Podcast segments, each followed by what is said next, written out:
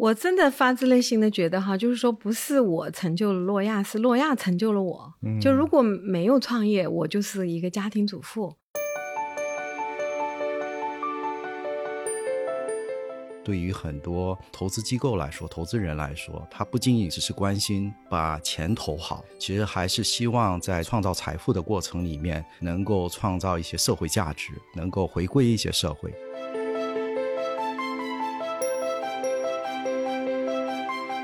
我们其实是一零年在美国上市嘛，一二年就在香港设了办公室。我们觉得就是中国客户的全球配置，还有就是全球华人投资中国，我们都认为是未来二三十年的大机会。我们都希望在这个选择上，我们也是他们首选的这个财富管理平台。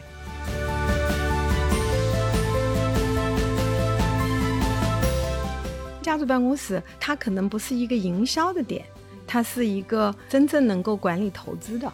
但是因为管理投资的人其实成本很高，你要做这种单家族办公室，我觉得最起码应该要有五亿美金，否则你可能养不起优秀的投资团队。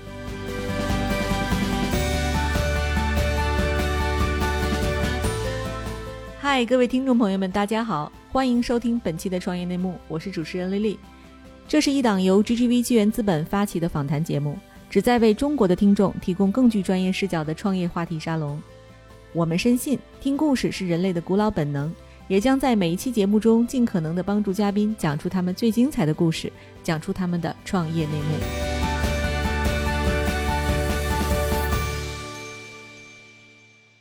亲爱的听众朋友们，大家好，欢迎收听今天的创业内幕。今天这一期节目是我们非常非常重磅的一期，我们请到的两位嘉宾分别是诺亚控股董事局主席兼 CEO 汪静波女士，以及 GGV 纪元资本管理合伙人傅继勋。先请两位跟大家打个招呼吧。大家好，大家好，好。首先，请汪总介绍一下您自己以及诺亚这家公司。呃，我叫汪静波，安静的波涛，既安静又波涛汹涌。我呢是成都人，然后我家里呢都是搞音乐的，就除了我啊。主要可能是因为我也五音不全，所以他们把我放弃了。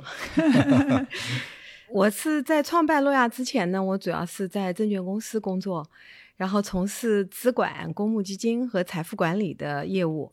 非常这个有幸吧，在二零零五年能够创办诺亚财富。我觉得我和我们团队呢，还是确实看到了整个中国经济从国富民强到民富国强的这样的一个过程，也分享了整个财富管理行业的发展。那现在诺亚有三十八万高净值客户，帮助客户配置的资产超过八千亿。嗯，好，八千亿，嗯，您刚刚说您们家人都是做音乐的，是吧？那其实我们也发现，诺亚的这个 logo 是一个小提琴的琴头，据说也是大有来头，是一个制琴大师来绘制的。那您当初选择这个 logo 是不是有一些什么特殊的意义呢？其实我在湘财证券的时候，我们的私人银行总部就叫湘财诺亚，呃，财富管理部。那当时我们参加了一个百万民情的音乐会啊，也因为我们做设计的这个同事他自己是拉小提琴的，所以这个琴头是意大利的这个斯特拉迪瓦里，嗯，体现了他匠人精神。呃，非常精致的传承的这样的一个文化吧，所以他设计了这个诺亚财富的 logo 以后，我非常喜欢。啊，我觉得跟自己的出身，然后跟这种私人银行的这种品质和匠人精神都是非常匹配的，嗯。嗯，那其实诺亚像您说的，成立的时间非常早，也是国内第一家独立的第三方财富管理公司。您可不可以跟我们分享一下当时发现这个机会的契机，以及为什么就是决定要出来自己创业呢？我是被动创业的，因为在二零零五年的时候，中国的股票市场哈，我们指数是九百九十八点，所以我们证券公司就有点做不下去了，我就被迫创业。当然也发现了一些契机和驱动，是因为我从湘财证券呢去了湘财合盈基金管理公司。我个人是做资产管理和机构客户的，从来没有服务过个人客户。但到基金管理公司以后呢，我觉得个人是一个巨大的市场。嗯，而我们在金融机构都是以机构客户为核心的。我我想，如果我们能够认真的去服务，用对待机构客户的方式去服务个人财富的话，应该是一片蓝海。啊，就是一个非常初级的，然后非常小小的这么一个想法吧，就驱动了 嗯。今天的诺亚。嗯，今天的诺亚跟当年的诺亚已经是非常非常不一样了，而且我们也经历了不同阶段，从第三方财务管理机构到后来的资产管理公司，再到拥抱这个互联网金融。您是如何保持自己对这个市场这么敏锐的判断力呢？我觉得首先我还是喜欢这个行业的，嗯然后我也是这个行业的用户嘛。啊，我以前就说，假如没有创业的话，我的工作就是帮我老公管管钱 啊。但是有了这个诺亚财富，我就可以把我的能力、我对这个行业的理解，还有持续的学习和我的客户分享。呃，所以也谈不上特别好的判断，主要还是因为你是这个业务的重度用户，所以你会持续去体会客户喜欢什么，嗯，他们想要什么，总之还是围绕客户的需求在推进公司的发展吧。嗯，对。那我们也说到啊，就是呃我知道以客户为中心一直是诺亚非常重要的一个文化。那我们可不可以回顾一下，就在诺亚的过去的这十几年间，中国财富作为一个市场或者他个人的需求，到底发生了哪些变化？我不知道这个 副总，副总同不同意哈？嗯其实我觉得零五年的时候，我们是推进了金融的产品化。以前金融是一个服务，但它不是一个产品。嗯当它产品化以后，它的规模就起来了。嗯第二点呢，我们赶上了一个好的时代，是实业的基金化，就几乎所有的实业公司、创新公司，它都需要基金来投它，所以它是这两个大的这个洪流吧。过去的诺亚总体还是产品驱动的，因为当那个产品化过程的时候，它会有一个很大的动能。那我说，今天我们讲到我们讲生存的数字化，就是你必须更精准的理解客户需求，然后更精准的给他匹配产品，呃，是很不容易的。所以我们这个行业也在面对转型，就是怎么在合适的时间把合适的产品给到合适的客户，而且这个不是靠人，而是真正靠数据，更精准、更有效率，然后才能控制风险。嗯对我这里也想补充一下，就是随着这个中国经济的发展，随着民富的过程，其实越来越多的财富，它需要有更专业的管理者，有嗯更专业的这个产品来为它服务。那其实这个需求它是不断在演变的，从原来的一级市场的公募。到后面的这个二级市场的公募，到一级市场的这个需求，都在不断的在变化。那这个变化当中，它其实产生了更多的财富管理的这个需求，也需要更专业的这些管理者来帮他们去管理这个财富。还有这个财富的传承，其实这里头随着经济的发展，随着中国的这个壮大，就是我们看到，其实很多发达国家也是有类同的这种趋势，所以这个趋势其实是也是一个显然的一个过程。嗯，这个中间其实过去二十年中国的这个经济增长，那从这个用户画像人群来说，王总可以跟我们分享一下他们的特点有什么变化吗？从您最早期服务的那些高净值人群，或者是他有这个钱来做配置，到今天咱们面临的客户，会有一些画像上的改变吗？就是变化还是很明显的，就是我们零五年创业嘛，其实我觉得中国当时正处在这个就是刘易斯拐点之前哈，其实真的我们的客户都是百强线的制造业，然后他们是最早一批做外贸的、出口的，享受了海外的服务，然后再回到国内来寻找他们希望的财富管理的服务，然后再往前走，我们就发现我们的客户就变成了这个北京、上海的这种核心的这些城市的一些创业者。啊，我觉得还是比较明显的，就是杭州啊、北京啊。那到今天的话，我们很明显的看到我们的客户群在变得更年轻啊，他们可能是上市公司的高管，然后是中介机构的、投行的、会计师事务所的，就是一个从专业人士到金领和专业的这么一个过程，这个驱动是很明显的。而且我觉得人口的年龄的变化也是比较明确的。像零五年，如果他认识诺亚，我记得当时中金的这个哈基明老师写了篇文章叫《未老先富》，就中国人比如他四十岁，但今天已经五十七岁了，就他们真的是小孩接班了。然后他们开始在说，可能我有钱有闲，可是我公司卖了或者我退休了，我要让我的孩子来做财富管理的决策。因此，我们的服务和我们面对的那个客户的代际传承是很明确的。对，就是咱们也提到了，就是这个家族传承的这个刚需，我觉得其实全球都有这样的需求哈。那国内也有很多很多的家族办公室，您是怎么看待这一类的机构的？以及诺亚在这方面是如何布局的呢？我我觉得中国有很多人讲他在做家族办公室哈，但是现在还没有那么成熟。首先，家族办公室它可能不是一个营销的点，它是一个真正能够管理投资的。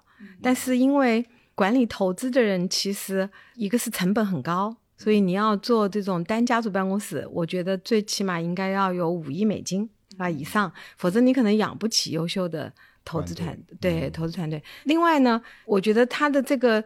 治理结构可能也在发生一个变化和要逐步成熟的过程，因为家族自己的钱嘛，他都希望说了算，就是他怎么样能够跟投资经理达成一个真正的有品质的这个投资决策，其实也是很不容易的。所以我们在家族办公室也尝试了很多年，格飞也有专门这样团队，但我们更看重的是和家族一起去讨论他的投资原则、投资的纪律、他的目标。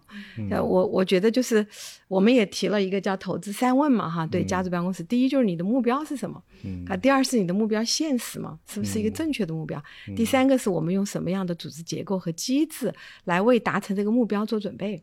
这看起来很简单，但其实非常难，因为中国的家族都喜欢赚的越多越好，然后有时候是自己爱好，然后最好没有风险啊，但是他很难找到那个不可能三角的那个平衡，所以我。觉得投资者教育是让我们的投资理念变得更成熟，是一个比投资更重要的事情。嗯，对，也想请就是季勋分享一下，因为您其实来中国的时间非常早，我相信汪总所见证的财富拥有者的变化，您可能也有观察到。我啊，我们的创业者中，就是像跟您比较熟悉的大的企业家们，他们在这个家族基金方面是有一些什么样的变化，或者有一些什么样的需。求您所观察到的，对，因为我是从最早是两千年到中国来做项目看投资，最早的时候投了，比如说百度，然后到后期滴滴，到很多比较成功的企业，包括小鹏汽车等等。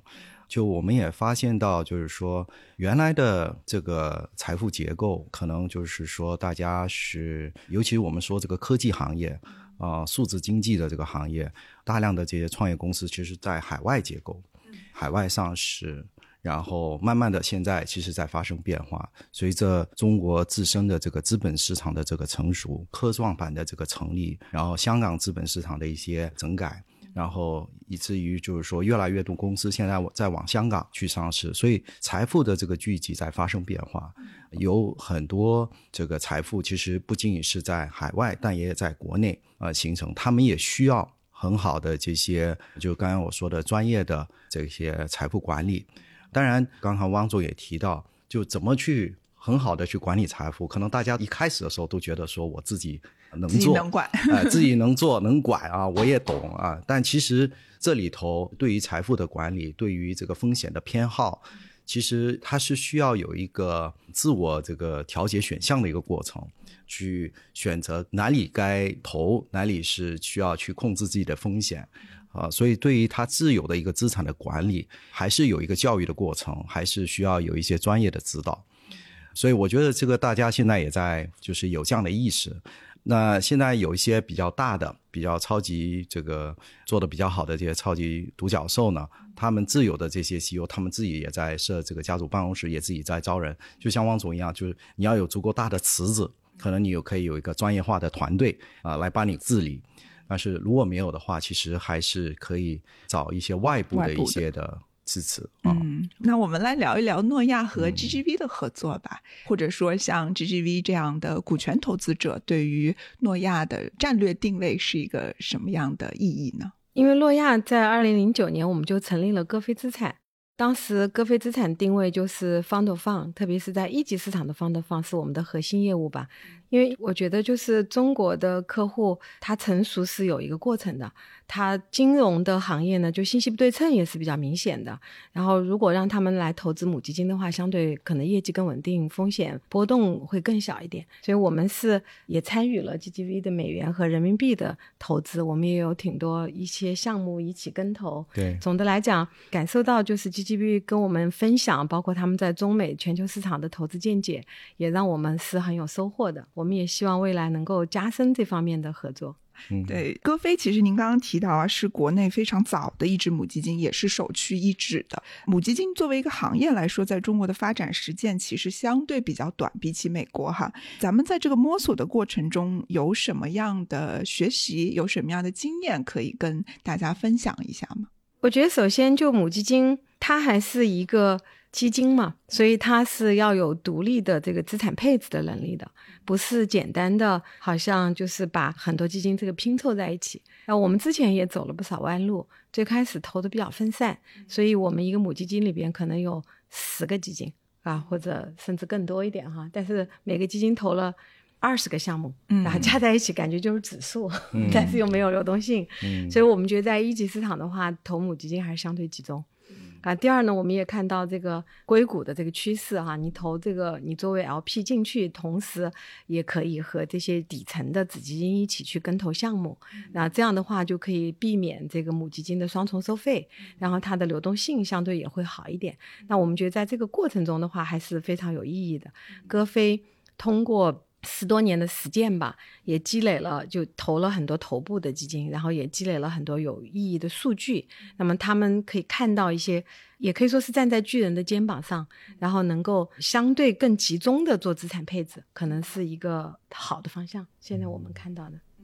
哎，我这里倒也有个问题想问问汪总哈，就是说我们现在。大家也看到一级市场的这样的一个机遇，那与此同时呢，一级市场呢，其实就刚才您也提到，就是它流动性会差，对，就是对于很多的投资人来说，很多的这个客户来说，他可能也会有对这个，就说资金它其实是锁定或者绑定的时间会比较长。您觉得就是说，像海外就是的这些机构，包括一些家族基金呢，他们其实已经习惯于这样的一个比较长期的投资，锁定期偏长，但是呢，能够有一个也是可以一个不错的一个回报率，它是一个成正比的一个考量。中国的这些投资人或者是客户，他们现在对这方面的理解是否有所改变？所以，我我觉得金融这个行业，其实投资者教育真的是非常重要的，就是慢慢的变成成熟的投资者吧。就诺亚歌飞做一级市场的母基金也超过十年了，所以我们的客户越来越成熟，也开始越来越理解每一个资产类别它的呃流动性、它的风险收益比其实是不一样的。所以，我觉得一级市场的配置肯定。就是不要高于一个资产配置的百分之三十吧，啊，如果特别专业的，可能它百分之四十也是可以的，呃，那你有一些资产可能是打底仓的，你需要更稳健，固收加有流动性，然后有一些是在二级市场的权益类的，那有一些是一级市场的，就不能把所有的资产都配置在一级市场，确实流动性会受很多宏观面、政策面、公司发展的这个基本面的影响。你确实就要考虑时间会长一点，啊，另外呢，我们也推出了像 secondary fund，就是有点像是一个接续的基金。那在这个过程中，有一些投资者他想卖出的，有一些 GP 他想把这个。项目卖出的，那么可，但是这个公司总体发展是好的，基金发展是好的，那么通过 S 基金也可以，就是适当的对流动性有所改善。那我觉得这个也是一个好的方向，在国际上应该也是比较普遍的。是的，是的，嗯，对，我也想请季勋从这个 GP 的角度聊一聊，呃，母基金在中国的一个发展，就是咱们过去基于在中国这么长的时间里，母基金的包括配置啊，或者是风格啊，您。您在从就从这个 GP 非常直观的感受上，可以跟我们分享一下吗？呃，我觉得现在中国的这些就是母基金的管理者，其实越来越加的这个专业，越来越加的这个就是成熟。因为刚才汪总也提到，其实好的母基金，它其实是有很好的一个基金上的一些布局，那它获取到了。大量的这个各个基金的这个信息数据表现。不是只是在媒体上看到的一些，就是某个独角兽上市的这样的一些内容，它更多的是一个整体基金的一个表现。从一个数据的一个角度，通过数据化的角度去分析，呃，哪些基金的表现好，还有不好。所以现在的母基金，它是随着这个时间的这个拉长跟这个数据的积累，他们是越来越专业。所以我们是非常愿意跟这些非常专业的这些基金去合作。我们也希望呢，其实跟母基金的这个关系，跟 LP 的关系是一个长期绑定的关系。嗯，呃，我们在这个海外，就是我们的美元基金是做的相对成熟的。嗯，那上一期美元基金也差不多是二十五亿美金。那我们这个体量的基金，我们也就两三个月的时间，我们能够募集到位。那我更重要的想说明的是，跟 LP 的这种关系，它是一个伙伴关系，它是一个长期关系，它是一种信任关系。那只要说你本质上你的管理者、你的团队、你的治理方式没有大的变化，其实这个关系是可以持续很长时间的。呃，我们也希望就是跟国内的这些母基金呢，能够成立这样的一种比较长期稳定的一个合作关系。这个是我想，中国这些随着基金的成熟，随着母基金的这种管理的成熟，嗯，这个是可预期的。嗯，对，那我们再从母基金这个话题拉回财富管理整个行业的趋势哈。今年从二零二零年开始，市场上的钱特别的多，全球都处于一个货币超发的这么一个阶段。那这样的趋势会影响我们未来二十到三十年在财富管理这个行业里会产生哪一些新的变化呢？美元可能超发比较多，我觉得人民币还好，是吧？嗯，这个就是超发比较多，关键是看怎么退出。就退出的时候也会有一些，可能是也会碰到一些风险吧。我自己觉得新冠确实带来了这个世界上非常大的变化。你看，在海外一九年两两千年哈。恰恰是贫富差距最大的一年。如果你持有资产、持有股票，然后持有股权，那这些人变得更富有了，因为资本市场上涨了。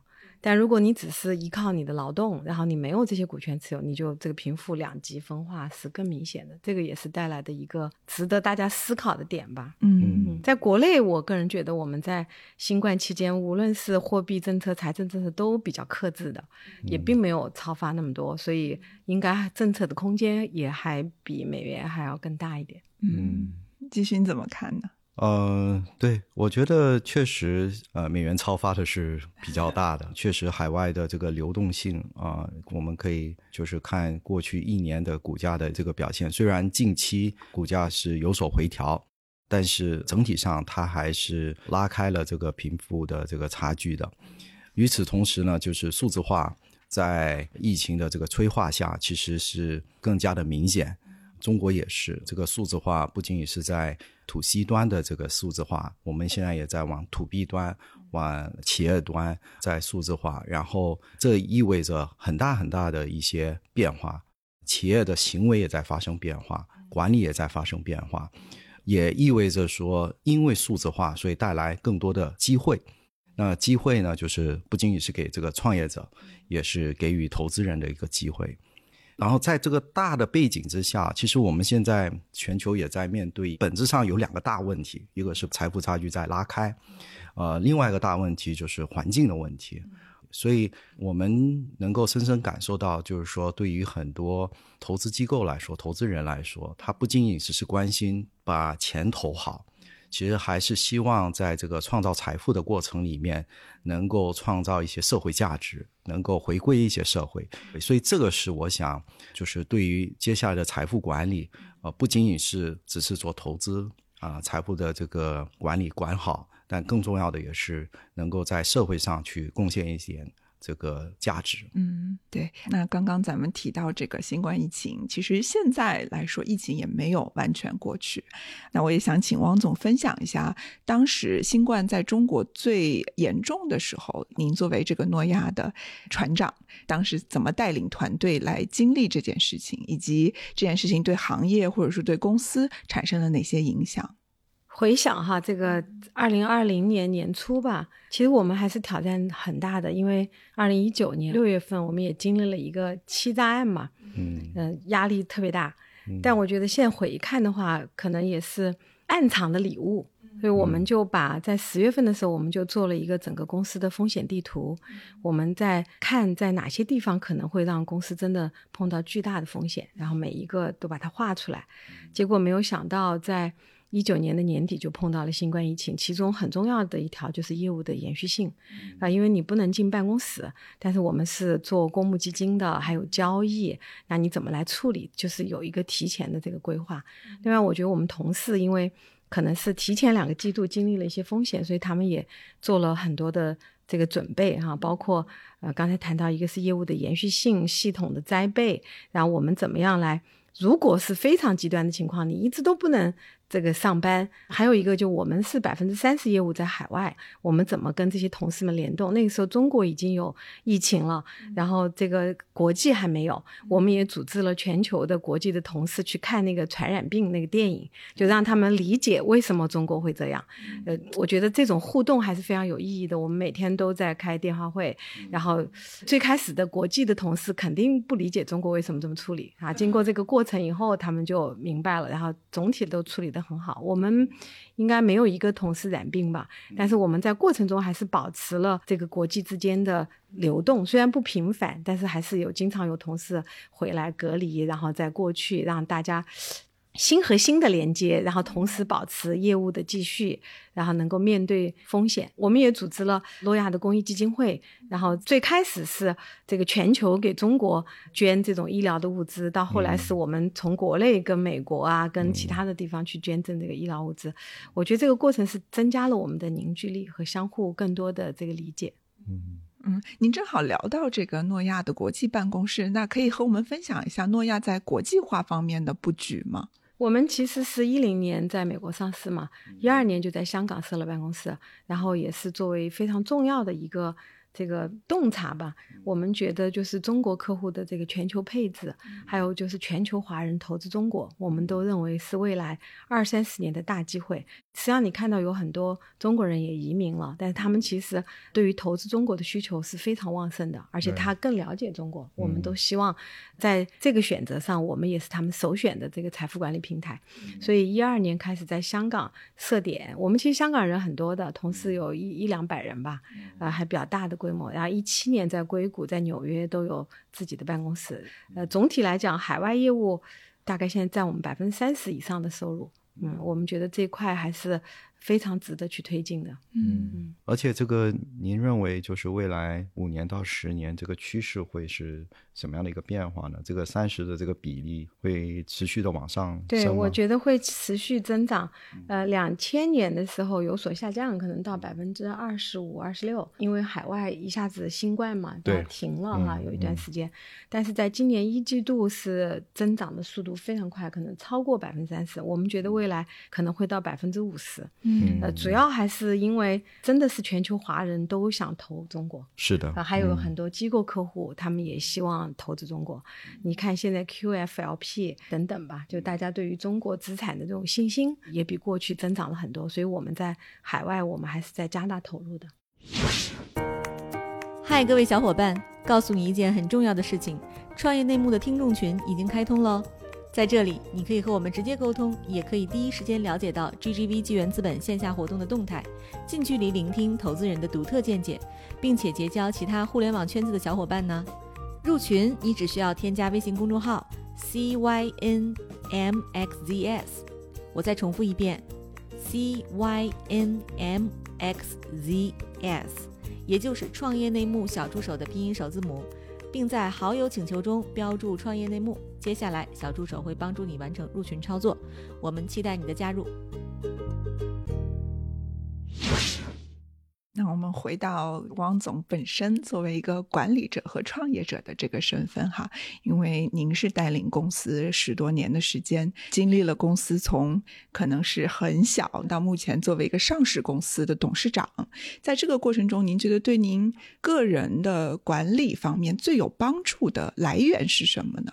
我真的发自内心的觉得哈，就是说不是我成就了诺亚，是诺亚成就了我。就如果没有创业，我就是一个家庭主妇，然后就是一个金融机构的从业者。但是有了诺亚以后，他就让你真的是工作中修行，你必须不断的进步，不成为公司的那个瓶颈，你才能带领公司往前走。所以这个驱动还是非常明显的。所以我很难讲说我给诺亚带来什么，但是因为你在做这个公司，你必须要进步，因为别人要看着你，然后你必须要面对很多挑战，所以在管理上也不得不去做一些。过去自己可能不是很擅长的，但是必须要做的事情。就总的来讲，刚刚讲嘛，我是成都人，就我的底层是比较幽默的，就是喜欢八卦，这这种人，你知道吗？但是到了做公司以后的话，你要做的很多事情都不是你喜欢的，然后都是违反你的人性的。我比较大条，也不是很有细节，但是你在管理上你就要有细节，然后你就要很多事情这个推动都很难，我觉得。嗯，我一九年。碰到这个风险事件以后，我们就是学习华为嘛。然后，但我觉得华为就是逆人性的，而且做的很重，还特别有细节。然后真的是要非常的就是忍住你内心的跟你的人性相反的这些事情。但是我也很清楚的知道这是正确的方向，就是这是你只有这样，你才能就是像任总说，这个真正的管理就像下地狱一样的，就是这个才是未来吧。其实挺挑战的，但是我觉得就是在工作中修行。嗯嗯，您享受这个过程吗？我以前是享受的，因为我以前觉得我喜欢金融，然后对产品有感觉，比较 enjoying 这个过程。但我这两年我觉得享受不一定是对的，就是我感觉哈，就是一定是我最近很喜欢运动，很喜欢健身，每一次走上跑步机都不舒服的，有一百个理由说不要去了。嗯，但是你跑完以后，你还是觉得嗯这是对的，这你应该要这样这种感觉，所以享受的过程看你怎么说，就是跑步就是最简单的，但是每一次都是。都不想去，因为它是反人性的，对反人性的。是，但是你长期坚持了以后呢，你觉得状态就好一点，呃，心情愉快一点。它是这么一个过，它是一个长期长肌肉的过程。好像就是说，你跨越了过了自己内心的挑战。对，它跑步本身不一定是一个巨大的挑战，但你内心的这个挑战是是有的，门槛是有的。过了以后，你感觉又很好。还有就是要把那个肌肉撕裂了才能长出来嘛。我经常跟他们开玩笑说，很多人说女生说我不练健身，因为肌肉并不好看。嗯，我跟他说，其实你练了也长不出来。你以为很简单，其实它很难的。是，不断的撕裂，不断的不同的动作，嗯不同的尝试，是吧？你才有。对对。呃，如果说管理是下地狱的话，那我们对于同样一样在地狱里的其他管理者，有没有一些对您来说非常有用的一些小贴士？可以和大家分享一下吗？我就是觉得，就是接受这个挑战。其实我真的是非常普通的人，而且我是就是被迫嘛，因为我们公司不行了哈，我被迫要出来做。所以我感觉就是我自己的洞察，我觉得过去中国四十年，我们真的是坐电梯，就不管你在电梯里做什么，只要不是特傻的，你都上来了。但是未来的二十年，它就是下地狱，就是很认真，然后很有细节，一步一步做到位，就是从你的高增长。所以我自己总结，我一八年我讲过一个，我觉得中国是极大的激发了激励机制，就我们做创业也一样啊，我们每个人发股票，我们希望他们赚更多钱，激励机制。但是未来二十年就是约束机制，你必须接受，就合规风险，少犯错，然后在这个过程中不断的打磨，公司不死就变大了。但是这个约束机制是非常难的，因为你习惯了那个激励，习惯了打了鸡血一样的哇冲冲冲高增长，然后就是那个竹子长得特快，然后也没有什么竹节，然后现在每个人都要让你把那个节长出来，嗯，就这个过程真的是很痛苦，嗯，但是就是要接受和忍耐。对，咱们过去可能二十年都是野蛮的生长，然后现在。就要有一个规范的一个成长过程，但这是必须的。因为我们想，市场必须有序。对，人家说反腐，你现在最大的反腐是民营企业反腐，我完全认同。但是你真去做的时候，你发现你怎么去面对它呢？你怎么去检查呢？然后你我们公司也有纪律监察委员会了，道德遵从委员会、客户信誉委员会。你真去做的时候，你你发现你以前都没有做过这些。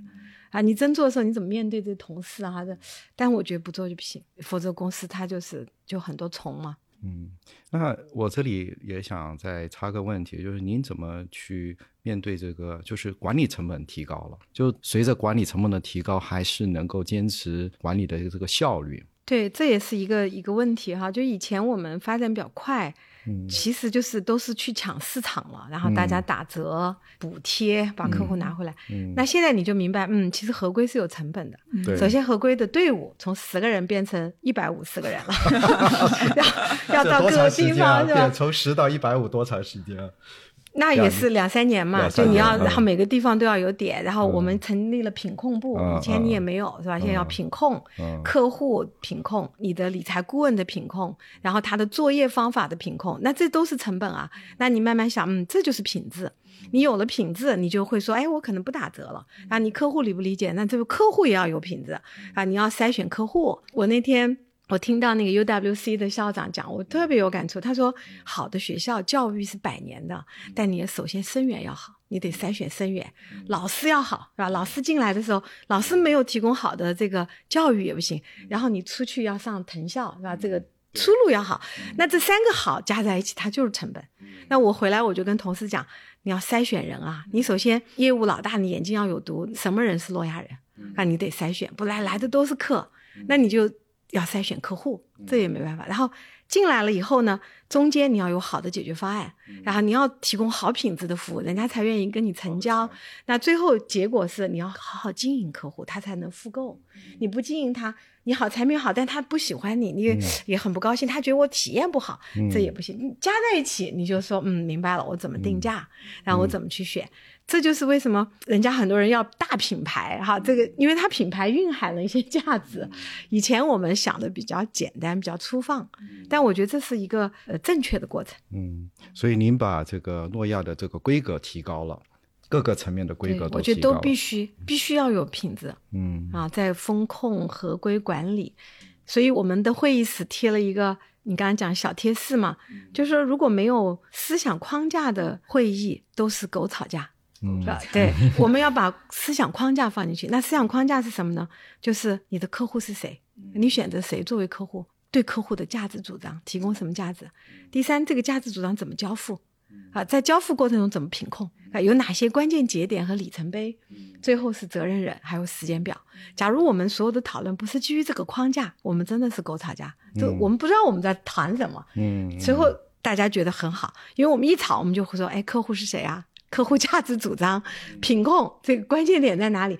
你不断的回归，你就大家熟悉，嗯，就我们以前可能有很多点讲的不对，嗯 对，其实有了这个建立共识的这些过程，可能以后会走得更快。可能在这个过程中，相对来说管理成本变高，或者链条拉得长。但只要咱们把这个走通了之后，相信可能我说是更有品质，不一定快。我们内部有总结，以前是唯快不破创业，我们现在是要先胜而后求战。就是你打仗的时候，你已经做好准备了。就是我们也提了一个叫不用重来就是快，可以积累才是多。嗯，你看，我们不断的碰到风险问题，你一直重来，一直重来，你这个就更慢，对就看你怎么理解这个快。对，我也想说，就是其实不一定走得更快，可以，但可以走得更远，可以走得更长。我觉得这个更重要。各位亲爱的小伙伴，你知道吗？除了创业内幕之外，我们还出品了一档英文播客《Evolving for the Next Billion》，由 GGV 纪元资本的管理合伙人童世豪和市场经理 Rita 杨主持。如果你对东南亚、印度、美国等海外市场感兴趣，欢迎收听来自当地头部创业公司 GVC 的声音。收听及订阅，您可以在我们节目顶端找到 GGV 的小馆，点击进入就能看到我们出品的这档节目了。欢迎喜欢收听英文播客的小伙伴点击订阅哟。我想问问王总，你怎么看待自己的这个女性创业者的这个身份或者是标签？哈，它对于你来说重不重要？我对我来讲没有区别，就因为我是在成都长大的，所以我从小是男女平等，就是我没有特别有男女的感觉。但是我我想说，就是我们因为也看投资嘛，看基金经理，所以我们同时有统计的，其实女性的基金经理绩效更好。特别是二级市场。所以我们经常在风控会上上一个女性基金经理管的，他们说你们要珍惜，因为这个比较少，但是 业绩比较稳定。哦我觉得女性相对对风险的理解，就她没有那么激进，总是还是要有一点底线的。嗯，嗯，对，我们差不多也到这个节目的尾声了。最后想请王总给咱们推荐一下，您觉得最近在看的、对您特别有启发的一些书啊，或者是演讲啊、我最近看本书叫《沉浮实验》，实验啊、嗯我觉得非常有意思。就这个书也是朋友给我推荐的。我前段时间我讲我碰到这个欺诈案嘛，我觉得人生两座山，第一座山是征服，就我们考大学、研究生、好工作、创业，就是不断的去征服这个世界。第二座山就是臣服，就是你要碰到很多无常，有很多问题，你要接受，接受后再去改变它。那这本书是个美国人写的，叫《沉浮实验》。他大学毕业，他就灵修啊，就到那个山上去什么。到后来他当他真正沉浮以后，他又做了一个创业公司，然后而且是跟医疗跟这种相关的。我觉得他这个过程就让我们看到，就当你顺流而上的时候，就你不挣扎的时候，很有颗粒度的去。看到了那个机会的时候，其实人生也可以非常的丰富，虽然它路径不一样，啊、所所以我觉得很有意义。我也推荐我们家里的小朋友去读。他们说可能我们还在征服的阶段，不要读这个。但我说你至少有一个意识，就是打开你的窗，你不一定立刻想，但你至少知道哦，这个世界可以这样。就接受本身不是消极的，接受是说。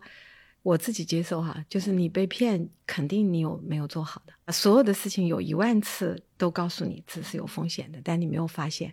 就你要接受，你才能改变自己。所以他臣服的本身是向内看，说看，嗯，我肯定没有做好。你要找到那个根因，你才可以重新有那个起点。就我的看法是这个。嗯，如果您可以推荐一位您的朋友来上咱们的这个创业内幕节目，您会推荐谁？我有个好朋友叫马秀慧，欧普照明的，哦。呃，他当然也是企业家哈，然后也是在生活中修行的，在工作上我们也有挺多沟通的，我觉得他也非常好，好，那我们就尝试邀请一下他。我们可以帮你邀请。啊，谢谢。谢谢谢谢谢谢，好，那好，感谢大家收听谢谢。这期节感谢目。王总，谢谢感谢谢很高兴。谢。